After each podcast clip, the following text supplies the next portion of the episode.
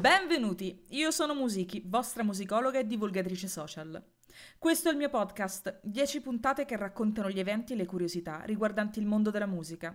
Mi raccomando, se trovi interessanti contenuti e vuoi approfondire gli argomenti, lasciami un commento e non dimenticarti di visitare il mio Instagram. Mi trovi come la Musichi. Ma ciao, ma ben trovato in questa seconda puntata del podcast sulla storia della musica. Sono davvero contenta che la prima puntata ti sia piaciuta e quasi quasi mi scende anche una lacrimuccia, però prima di tutto Volevo ringraziarti ancora una volta per avermi supportato e sopportato con questo progetto. Siete arrivati in massa su Instagram a consigliarmi, a darmi 3000 suggerimenti e sono veramente entusiasta di questo. Il podcast Storie della musica con Musichi lo potete trovare anche su YouTube e su moltissime altre piattaforme. Vi basta andare sul sito di Anchor che vi linko dappertutto e io sono sempre là ad aspettare il vostro feedback. Per oggi ho preparato tantissime novità e non vedo l'ora di farvi scoprire tutto quello che ho deciso di aggiungere all'interno del podcast. Puntatona di oggi dedicata alla musica delle prime civiltà e una in particolare, la mia Roma.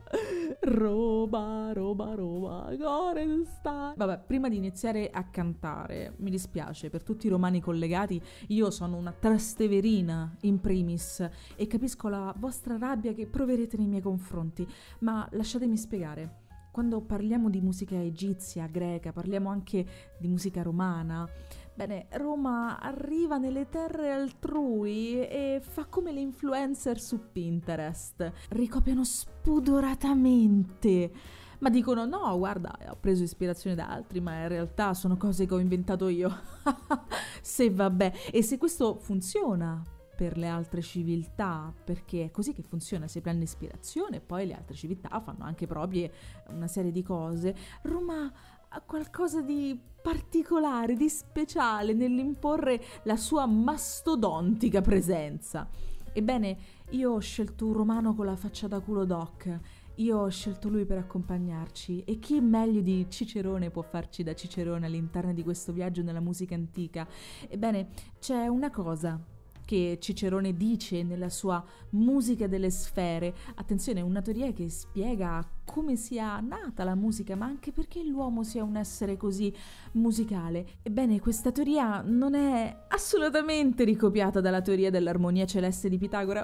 No, assolutamente no. E qui attenzione, perché entriamo anche un po' nell'astrofisico, perché la Terra, secondo Cicerone, dice che racchiude tutto l'universo, ma nelle sue rotazioni possiamo trovare dei suoni. In che senso suoni? Suoni alti, suoni bassi, suoni lontani, suoni non meglio definiti, però poi ci viene detto da, da Cice, ecco, chiamiamolo così, otto orbite contengono sette intervalli di suoni, sette, chissà perché proprio il numero sette, sette, sette poverelle, sette di tutto, vabbè, sempre sto sette che ci avrà su numero poi non lo so.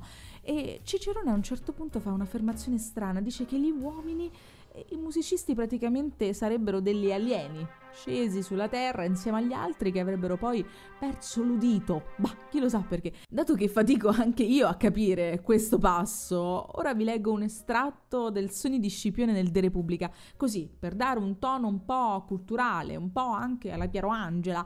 Eh, prego, sigla, ma non ce l'abbiamo. No, in realtà la sigla per questa volta non ce l'ho, però la leggiamo un pochettino come se fosse un attimo uh, super quark. Prego, togliamo la musica, maestro, grazie. Le otto orbite, poi, all'interno delle quali due hanno la stessa velocità, producono sette suoni distinti da intervalli, il cui numero è, possiamo dire, il nodo di tutte le cose. Imitandolo, gli uomini esperti di strumenti a corde e di canto si sono aperti la via per ritornare qui come gli altri che grazie all'eccellenza dei loro ingegni durante la loro esistenza terrena hanno coltivato gli studi divini.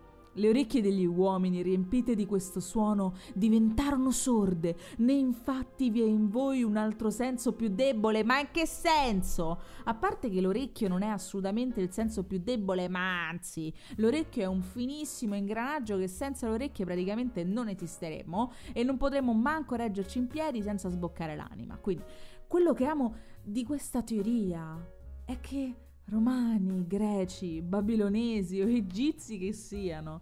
La musica era la cosa più alta, il segno degli dei, la religione più pura, la consacrazione dell'uomo alla ragione, ai valori, e poi veniva usata tipo per le orge Saturnalia quando correvano tutti nudi intorno al colle perché pensavano che Romolo avesse tracciato il pomerico, avesse fatto sta cosa, troppo top! La musica nell'antica Roma deve essere stata una cozzaglia di roba, perché a Roma gli assembramenti arrivavano da qualsiasi parte del mondo, mimi, pantomime che si esibivano per strada, teatri improvvisati, spogliarelli abusivi. A proposito dei mimi, durante il periodo in cui degli egizi era rimasta poca roba, un po' de spiccioli, e invece i romani avevano preso leggermente il comando, tanto quanto una balena che si arena con grazia su una piccola spiaggia, le compagnie di mimi romane andavano a fare bisbocce lungo le rive del Nilo, no? E bene, adesso è arrivato un po' un, anche una sorta di momento curiosità, perché prima di eh, continuare con la nostra storia volevo introdurre questo nuovo format, un format nell'altro format praticamente, l'Inception the Format. Bene, prego, maestro, metta su musica. Ma lo sapevate che gli arpisti in Egitto erano per la maggior parte ciechi? Fermi. Non è che giocassero a freccette con dei poveracci per podaglia un'arpa in mano. No, è solo che la maggior parte delle persone che nascevano e diventavano cieche si pensava ci fosse stato una sorta di intervento divino e dato che non era necessario vedere per i musicisti e soprattutto per chi suonava gli strumenti a corde, l'arpista poteva tranquillamente raggiungere livelli altissimi e diventare anche un professionista a tutti gli effetti. Fine momento curioso. Vabbè, andiamo avanti. Allora, ritorniamo alla nostra storia. Elisa Mignogna, attenzione, segnate questo nome molto importante. Elisa Mignogna ci scrive un uh, paper sul mimo Leucippe. Mimo Leucippe è stato un mimo, che, un, una mima secondo me, mima del nome Leucippe. In particolare la storia di Leucippe è quella che preferisco perché, oltre a essere una preziosissima fonte di teatro e di musica, anche esilarante vedere come si esibissero le persone all'epoca e soprattutto di come i pagamenti in natura, sì, ebbene sì, ho detto pagamenti in natura, fossero all'ordine del giorno. Ebbene, c'è questa mima Leucippe che eh, fa notare al notaio tutto quello che c'era bisogno per il suo spettacolo. Ebbene, l'allestimento si componeva di mutande, due falli, un paio di animali dal manto lungo, una sedia, un porcellino e alcuni mestoli. Protagonisti una vecchia, un barbiere e un fabbro. si direbbe un mature porn così ad occhio, ma uno non vuole mai pensare male, giusto? Vabbè, continuiamo. Cose zozza a parte, bisogna dire che queste scene contenevano tantissime musiche, tra cui concerti di auleti e contralti solisti. E ritornando un attimo al nostro podcast di musicologia e musichi, queste rappresentazioni comiche e musicali sono di quanto più conosciuto sia nel mondo orientale che occidentale all'epoca. Ogni civiltà aveva il suo intrattenimento gli egizi con gli arpisti ciechi, spettacoli drammatici in Grecia per educare il popolo, semplicemente uno spettacolo di ombre come si faceva nella vecchia e cara via della seta che se uno ci pensa tutto il mondo è paese veramente. Cicerone e gli alieni poi sono solo la punta dell'iceberg, eh? se paragoniamo a come secondo gli egizi sia nata la musica e perché secondo i greci avessero un'attività corale, coreutica, come cura, elevazione dello spirito. Bene, e quindi cosa possiamo dire della musica romana?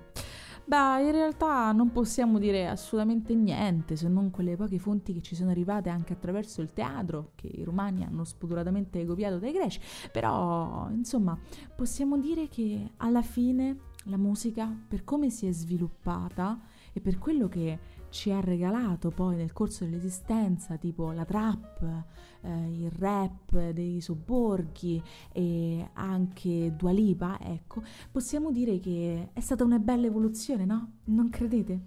Bene, io cari amici vi saluto e ci vediamo il prossimo venerdì con la terza puntata, mi raccomando non perdetela assolutamente e vi lancio così una provocazione, ma secondo voi le uscippe coi porcellini, ma che ci doveva fare? Boh, scrivetemelo su Instagram. Ciao!